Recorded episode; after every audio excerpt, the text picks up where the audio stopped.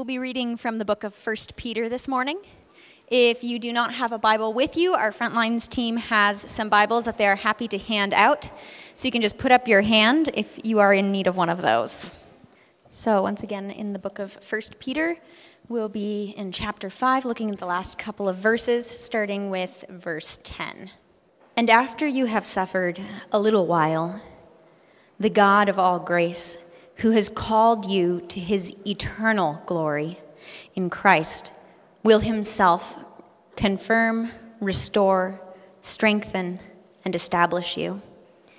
To him be the dominion forever and ever. Amen. By Silvanus, a faithful brother as I regard him, I have written briefly to you, exhorting and declaring that this is the true grace of God. Stand firm in it. She who is at Babylon, who is likewise chosen, sends you greetings. And so does Mark, my son. Greet one another with the kiss of love. Peace to all of you who are in Christ. This is the word of the Lord.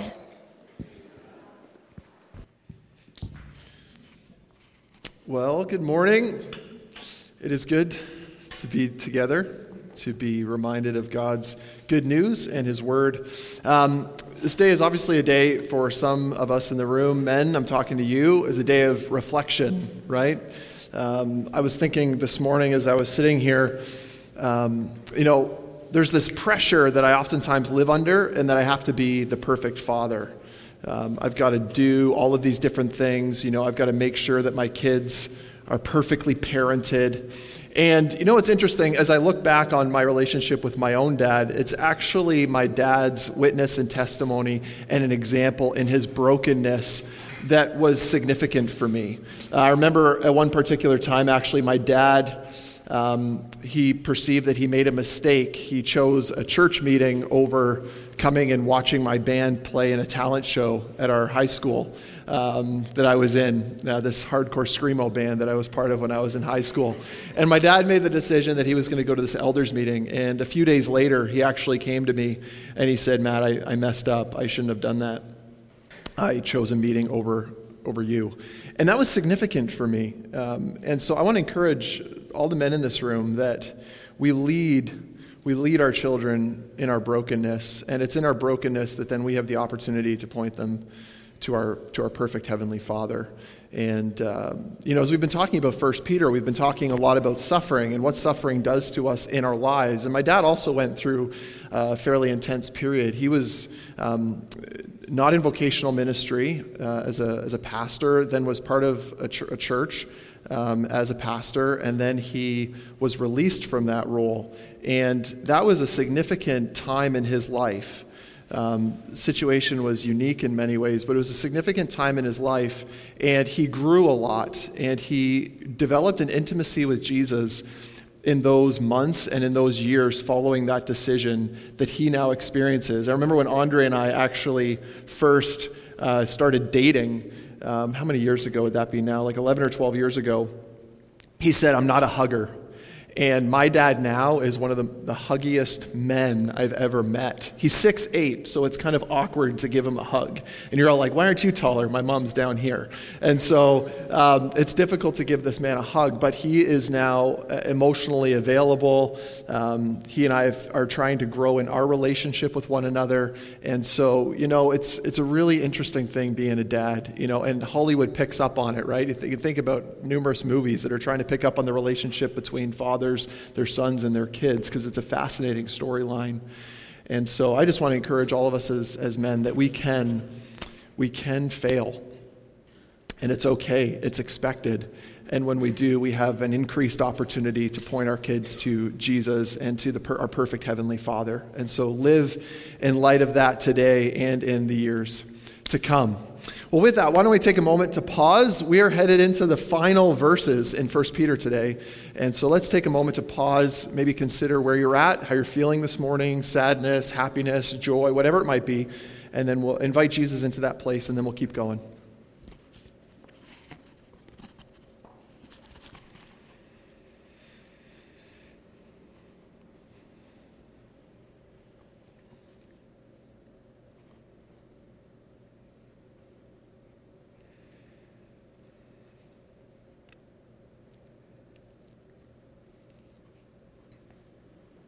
So, Heavenly Father, I want to thank you for this morning, and I thank you that you are a perfect Father. And so, for the men in the room that, that live under a constant pressure uh, to be perfect, as you know that I often do, I thank you, Jesus, that you came and declared in your life and in your death and in your resurrection that I don't have to be perfect.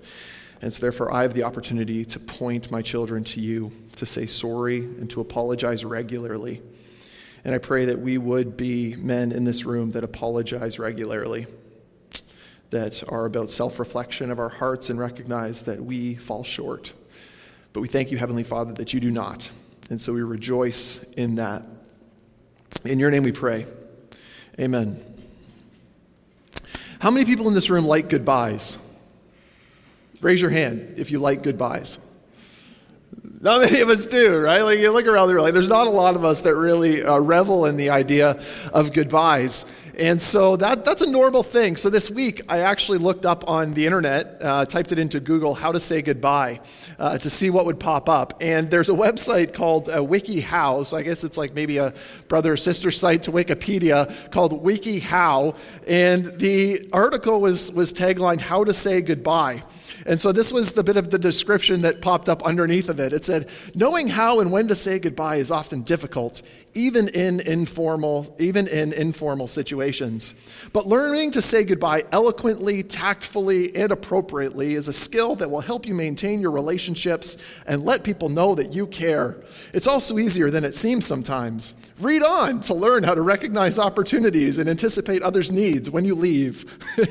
And so that there's like all these different descriptions of how to say goodbye. So there's how to say goodbye in short-term situations how to say goodbye in long-term situations how to say indefinite goodbyes. So I want to read us some of the ideas that they provide as far as how to say long term goodbyes. And you know what? If you are struggling with the goodbye thing, as many of us don't like them and it is difficult, check it out WikiHow, how to say goodbyes. You can find out. But here's what they suggest as far as how to say long term goodbyes. Number one, plan an appropriate time to talk before the departure. So, if someone you know is leaving for several years to go overseas or leaving for college, it can be a stressful and hectic time while they're planning a trip. Set up a definitive time and place to meet and say goodbye. Likewise, prioritize if your, your goodbyes if you're the one doing the leaving. Don't make plans with people you don't really care about saying goodbye to. And for then, forget to see your sister. As part of this, choose an enjoyable location, maybe over dinner or strolling your favorite neighborhood, or spending time together doing something both of you have always enjoyed, like watching a game. Okay, so plan an appropriate time to talk before the departure. Number two, you ready? Talk about the good times you've had. Recount your funniest stories, reminisce about happy things, dig deep into your past, the things you've done together, the things that happened while you were friends, the time you have spent together, maybe even how you met. Okay, so number two, talk about the good times. Number three, be open and friendly. It's important to establish the standing of the relationship. If you want to keep in contact, let them know. Exchange email, phone, and address information. Asking for an email address or phone number can be comforting so that you can still talk with them. But also be honest. If you have no intention, intentions of staying in touch, don't ask for contact details. It can leave a departing friend wondering about your sincerity. Okay, fair. Number four, when it's time to leave, make it brief and sincere. Most people don't enjoy a long, drawn out goodbye, but make your goodbye personal. If you need to express complicated feelings, consider writing them a letter for the person to read later. In person, keep things light and fun. Hug, say your piece, and wish them luck in their journey. Don't overstay your welcome. Oh boy.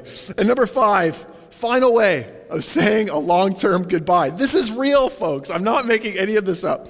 Follow up. Stay in touch if you've made plans to stay in touch. Talk on Skype or write funny postcards. If you gradually lose touch with a friend or loved one you sincerely would like to hear from, make an extra effort. If it seems as if your friend has become too busy, try not to get too upset. Let things drift back together naturally.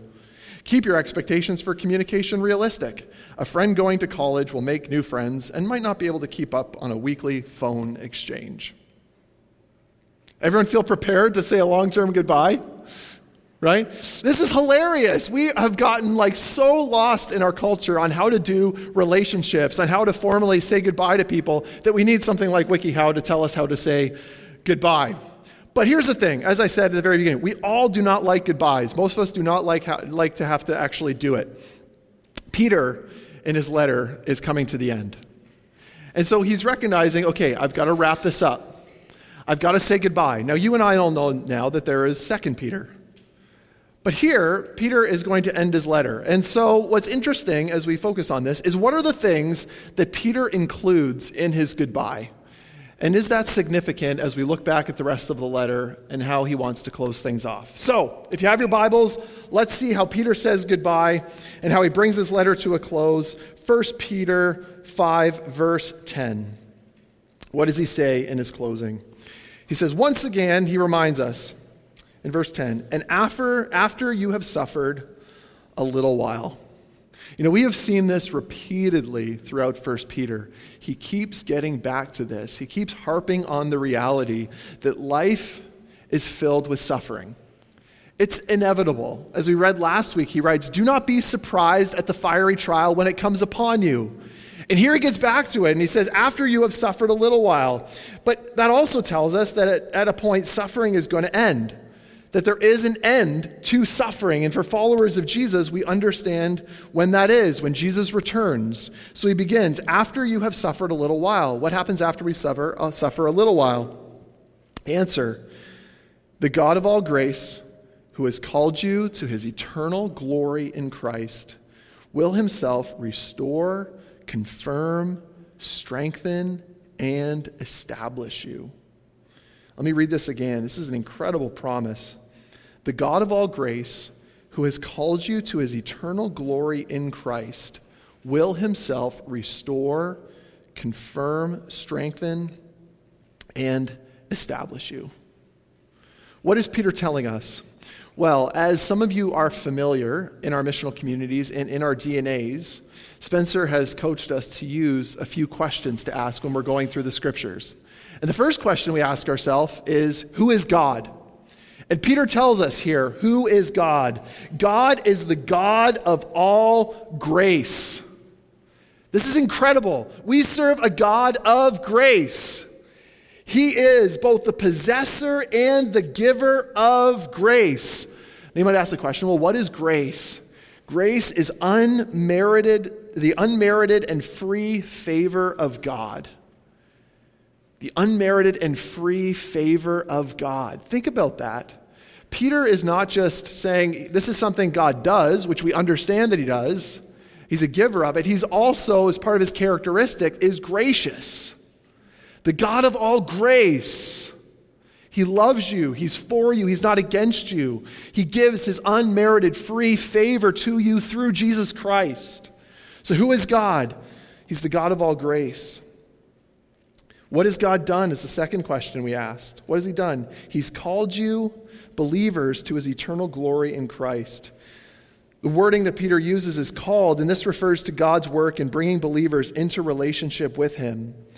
And this salvation and God's calling is possible through the work of the life and death of Jesus Christ. And this is the sure hope and certain future that followers of Jesus have. That God is a God of grace, but then we have a sure and certain hope and future. You know, there are a lot of people in our culture, and I would say Christians, we also struggle with this too, if we don't realize the certainty that we have of what our future looks like. And we're always reminded of future or death when it comes to a funeral, right? And people sit at funerals, and I've led funerals before. And, and people sit and we grieve the person that has been lost, but it also forces you to look introspectively and said, and people are asking questions at funerals of like, where am I going if there is a place to go? What is the hope that I have? What is the future? And so here Peter is reminding his readers that you, as followers of Jesus, have a certain future because of who God is and because of what God has done. Thirdly, what is and what will God do? What is God doing and what will God do? we read here that he will restore, confirm, and strengthen and establish believers.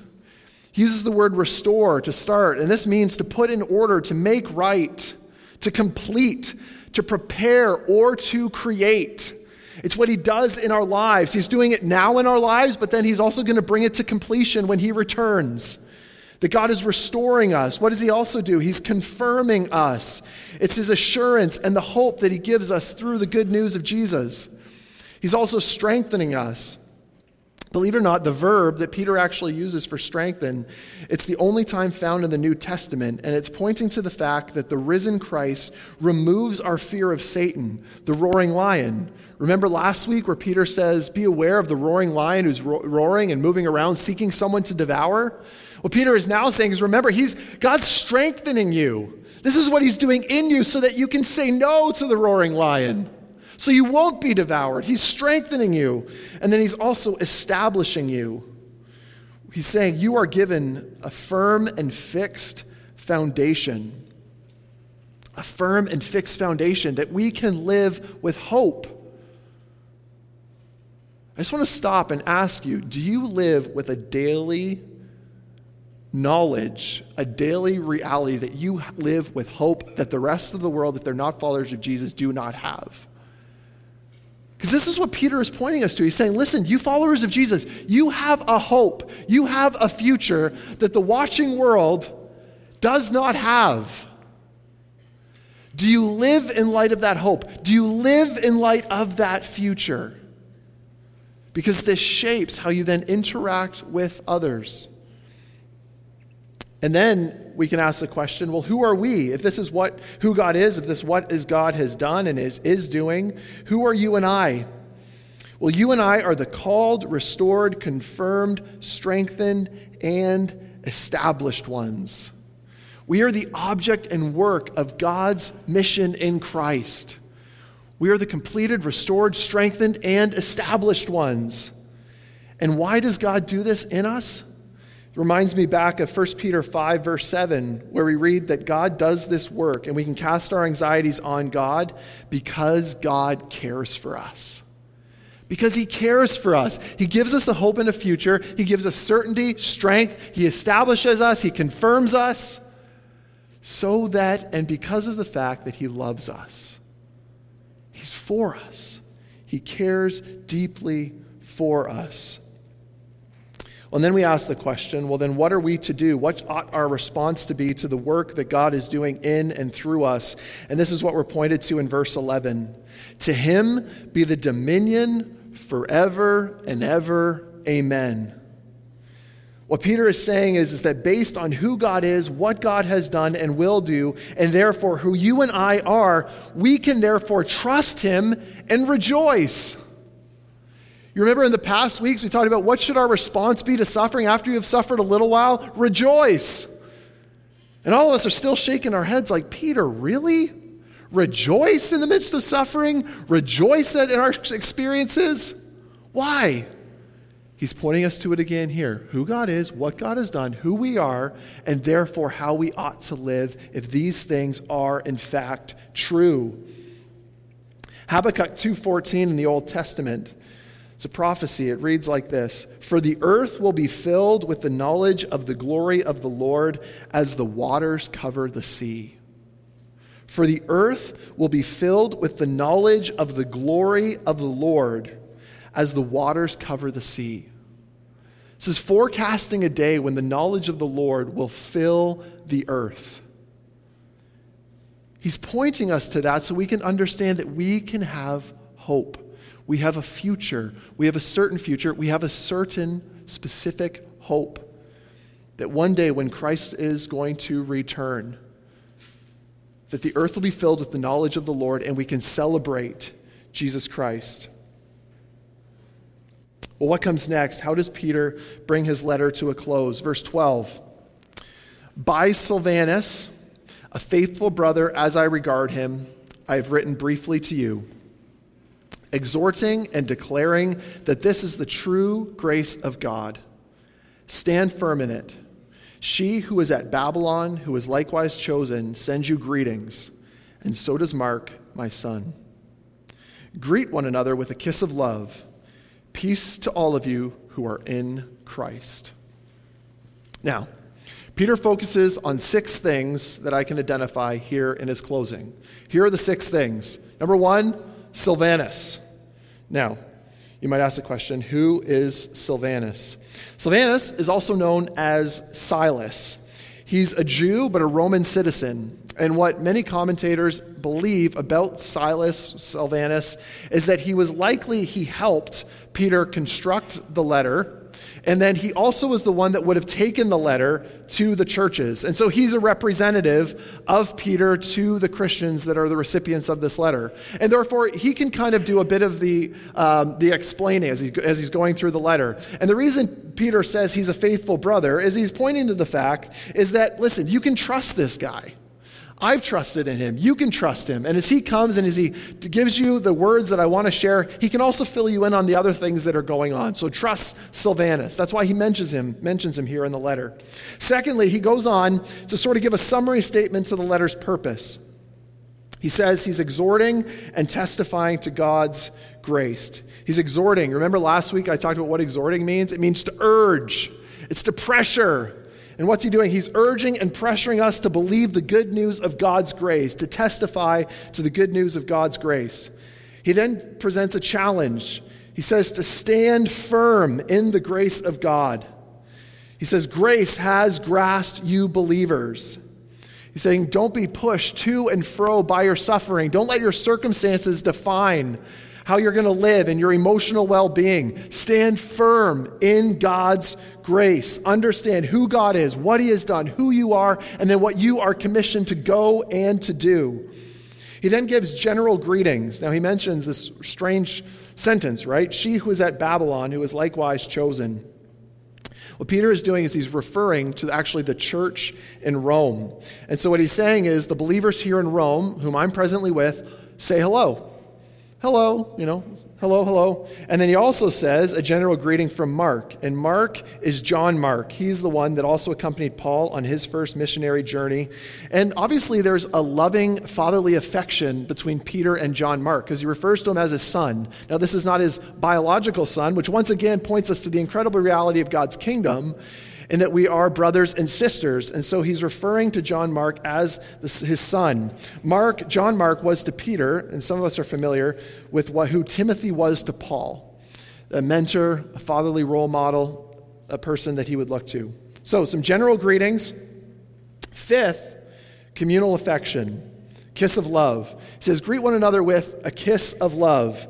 And this is referring to the love that members should be, should be have between one another. Now, if you haven't, which many of you haven't, there are those in the room who have experienced this, but you've gone to Lebanon. Does anyone who has been to Lebanon, Nick, would you and Naomi show us how the believers in Lebanon greet one another? Do you remember how they greet one another? Dave, you're there. Could you, could you show us, could you and Donna please stand and show us how the believers in Lebanon greet one another? Yes. Yes, thank you. Woo! Now, this is this is you know you're you're you're going from our Canadian culture, which is like I stay away from me. Hello, you know, welcome. You know, got your arms crossed, don't come near, right? Or is it okay if I hug you? Or, you know, do I shake your hand? Like, I remember being in youth ministry, it was like, hey, welcome to youth, nice to meet you. Like, it was a very strange thing. You show up in Lebanon as a, as a Canadian who's, again, just like, stay away from me. And everyone's greeting you with, like, men to men, men to women. And, you know, you're greeting each other with these beautiful kisses on the cheek and, you know, hugs. And so I show up and I'm, I'm a fair, I like to hug. So, you know, don't be, ever be scared. I like to give hugs. It's my preferred way of saying hello. Um, but, you know, I show up and I'm, I'm right in there. And the other guys that were on my team this past time, they were like laughing at me because, you know, I'm just following suit. I'm getting right into it. But what do we, what do you see? What, what is exemplified in their example and their testimony? Right? These believers in Lebanon, in my experience, is like, it forces them to show a level of affection and care with one another. It's pretty amazing. That's how they greet one another. It's how they say, you know, it is really wonderful to see you. And while, while I was there in Lebanon, we would actually see each other daily. So I was doing these daily hello, welcome, greeting, kisses with, with, with everybody, right? It wasn't like, well, we did that yesterday, so we can skip it today. It was like, no, get in here, you know, hello, you know, welcome to Lebanon. I mean, this is what Peter is getting at. He's, he's calling out the church and he's, he's saying, like, may there be an affection that you have with one another that, that rivals the affection that the watching world has. And sometimes I wonder about that, you know, in our local churches. And I, and I think it's worth saying. Now, I'm not saying that our method ought to be the kiss of love or the Lebanon greeting.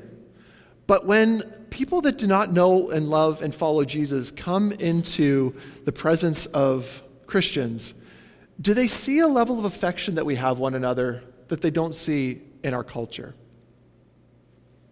I was downtown Toronto on uh, Thursday night. Andre and I, um, she graduated on Friday morning from uh, her restorative hygiene. And so we went in a night early to, to spend the night. And we just so happened to be able to be downtown Toronto when the Toronto Raptors won, um, won the title, which was an amazing experience. Got some great video. Really, really interesting.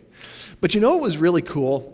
When something like that happens, we're all, everybody there is experiencing this communal reality right? We are all celebrating the fact that the Toronto Raptors have won. And so you're walking along the street and people are people are giving each other hugs, people are patting each other on the back, you know, we gave multiple high fives to people that we've never met before. Why? Because we are all reveling in the same incredible thing that we're celebrating together. You know, maybe there's a bit of an illustration there to say as followers of Jesus, we celebrate an incredible reality in the gospel of Jesus Christ that we have a sure and certain hope and future.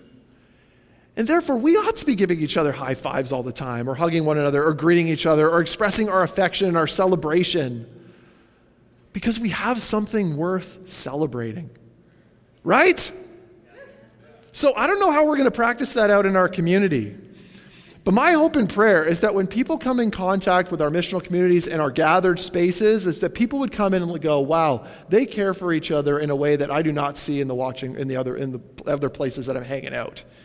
You know, especially as there is less touch happening. Right? Maybe we rival that in some way. And then, sixth, so there's the communal affection, the challenge to the kiss of love. Sixth thing here is the peace wish. He says, Peace to all who are in Christ. Now, closing the letter with peace, as you think about all the suffering we've been talking about, is a significant because believers in these churches were challenged by trials, persecutions, and stress. And what they need in this situation more than anything else is Christ's peace. And so he says, the peace to who are all in Christ, regardless of your circumstances, regardless of the environment and the ostracization, the marginalization, and what is expected to come. May you have peace, and may the peace of Christ be over you. So, how does Peter bring his letter to a close and say goodbye? Peter reminds the audience that through the gospel, they have hope in the midst of their suffering. He reminds them that through the gospel, he's saying, Recall what Christ has done in his life, death, and resurrection. That's a historical event that has enormous implications for your life, and it changes the way that you live. And I just want to encourage us today to be considering how does the gospel of Jesus Christ change the way that you live? Change the way that you interact with the world around you. Change the hope that you have on a day to day basis. And does it? I mean, we got to ask that question does it? It ought to. It has the power to through the Holy Spirit. So, how can we respond now? Well, I think about how the churches might have responded, and I think an answer to that question is in gratitude and collective thankfulness through prayer and praise right? You remember, you know, think about that, like receiving this letter from Peter. At one point was with you, is now away from you, and you get this letter encouraging you, loving on you, reminding you of what matters. What would they have done? They would have had gratitude and a collective thankfulness, and they would have done that through prayer and praise. So, you know what I want to do? I want to do that right now. I want us to sit in small groups of people, and I want us to pray. I want us to gather with one another so that we can affection, communal affection. So here, here's a little bit, you know, I'm going to do the step by step, like Wiki How. How to get into a small group and pray. Um, this is how you do that. You turn around. Uh, if you do not know the person on the other side of your circle, ask them what their name is. if they refuse to give you their name, pray that you would have grace towards them. You know? Then you might say, What are we going to pray about? Huh, I've got some things on the screen. Here's what you can pray about. I want you to confess your unbelief. You know, maybe for you today, this is why we go through who is God, what has God done, therefore who are we? Because when we when we believe falsely, like if we say, you know, my circumstances are more powerful than God, we're believing that God is not all powerful. And so we want to confess that unbelief and say, God, I want to believe, i am struggling to believe that you are in control, that you are all powerful. So we want to confess our unbelief. Secondly, what we want to do is we want to ask for faith to believe one, who God is. He's the God of all grace. What God has done. He's called us to his eternal glory in Christ. Who are we? We are the called, restored, confirmed ones. And also what God has promised to do in the future, that we live with a living hope, as Peter said in the very beginning of his letter. You have a living hope, not a dead hope, a living hope. And then, fourth, we want to pray for the Spirit's power and strength to trust Him, rejoice, and to persevere and keep going. Because maybe you're in a place today where you're just like, it was, it took every ounce of strength, both from myself and the Holy Spirit, to get me out of bed this morning. Let's pray that the Holy Spirit would impress upon us and fill us with His power to keep going. So, groups of three to five, if you don't know the name, ask names, show some communal affection, pray for about 10 minutes, and then we're going to praise God in response in song. Let me open us with prayer first before we transition. So, God, we thank you so much for the letter of 1 Peter. We thank you for Peter and through your Holy Spirit instructing him to write this letter. And now we are recipients of this letter. And God, as we begin to experience increasing marginalization and ostracization for following you in our culture, uh, increasingly we are becoming and we recognize that our identity as a faithful minority is a reality. And so we want to be faithful. But we recognize today that we need to confess our unbelief, that we need to trust who you are, what you've done, and what you promised to do in the future.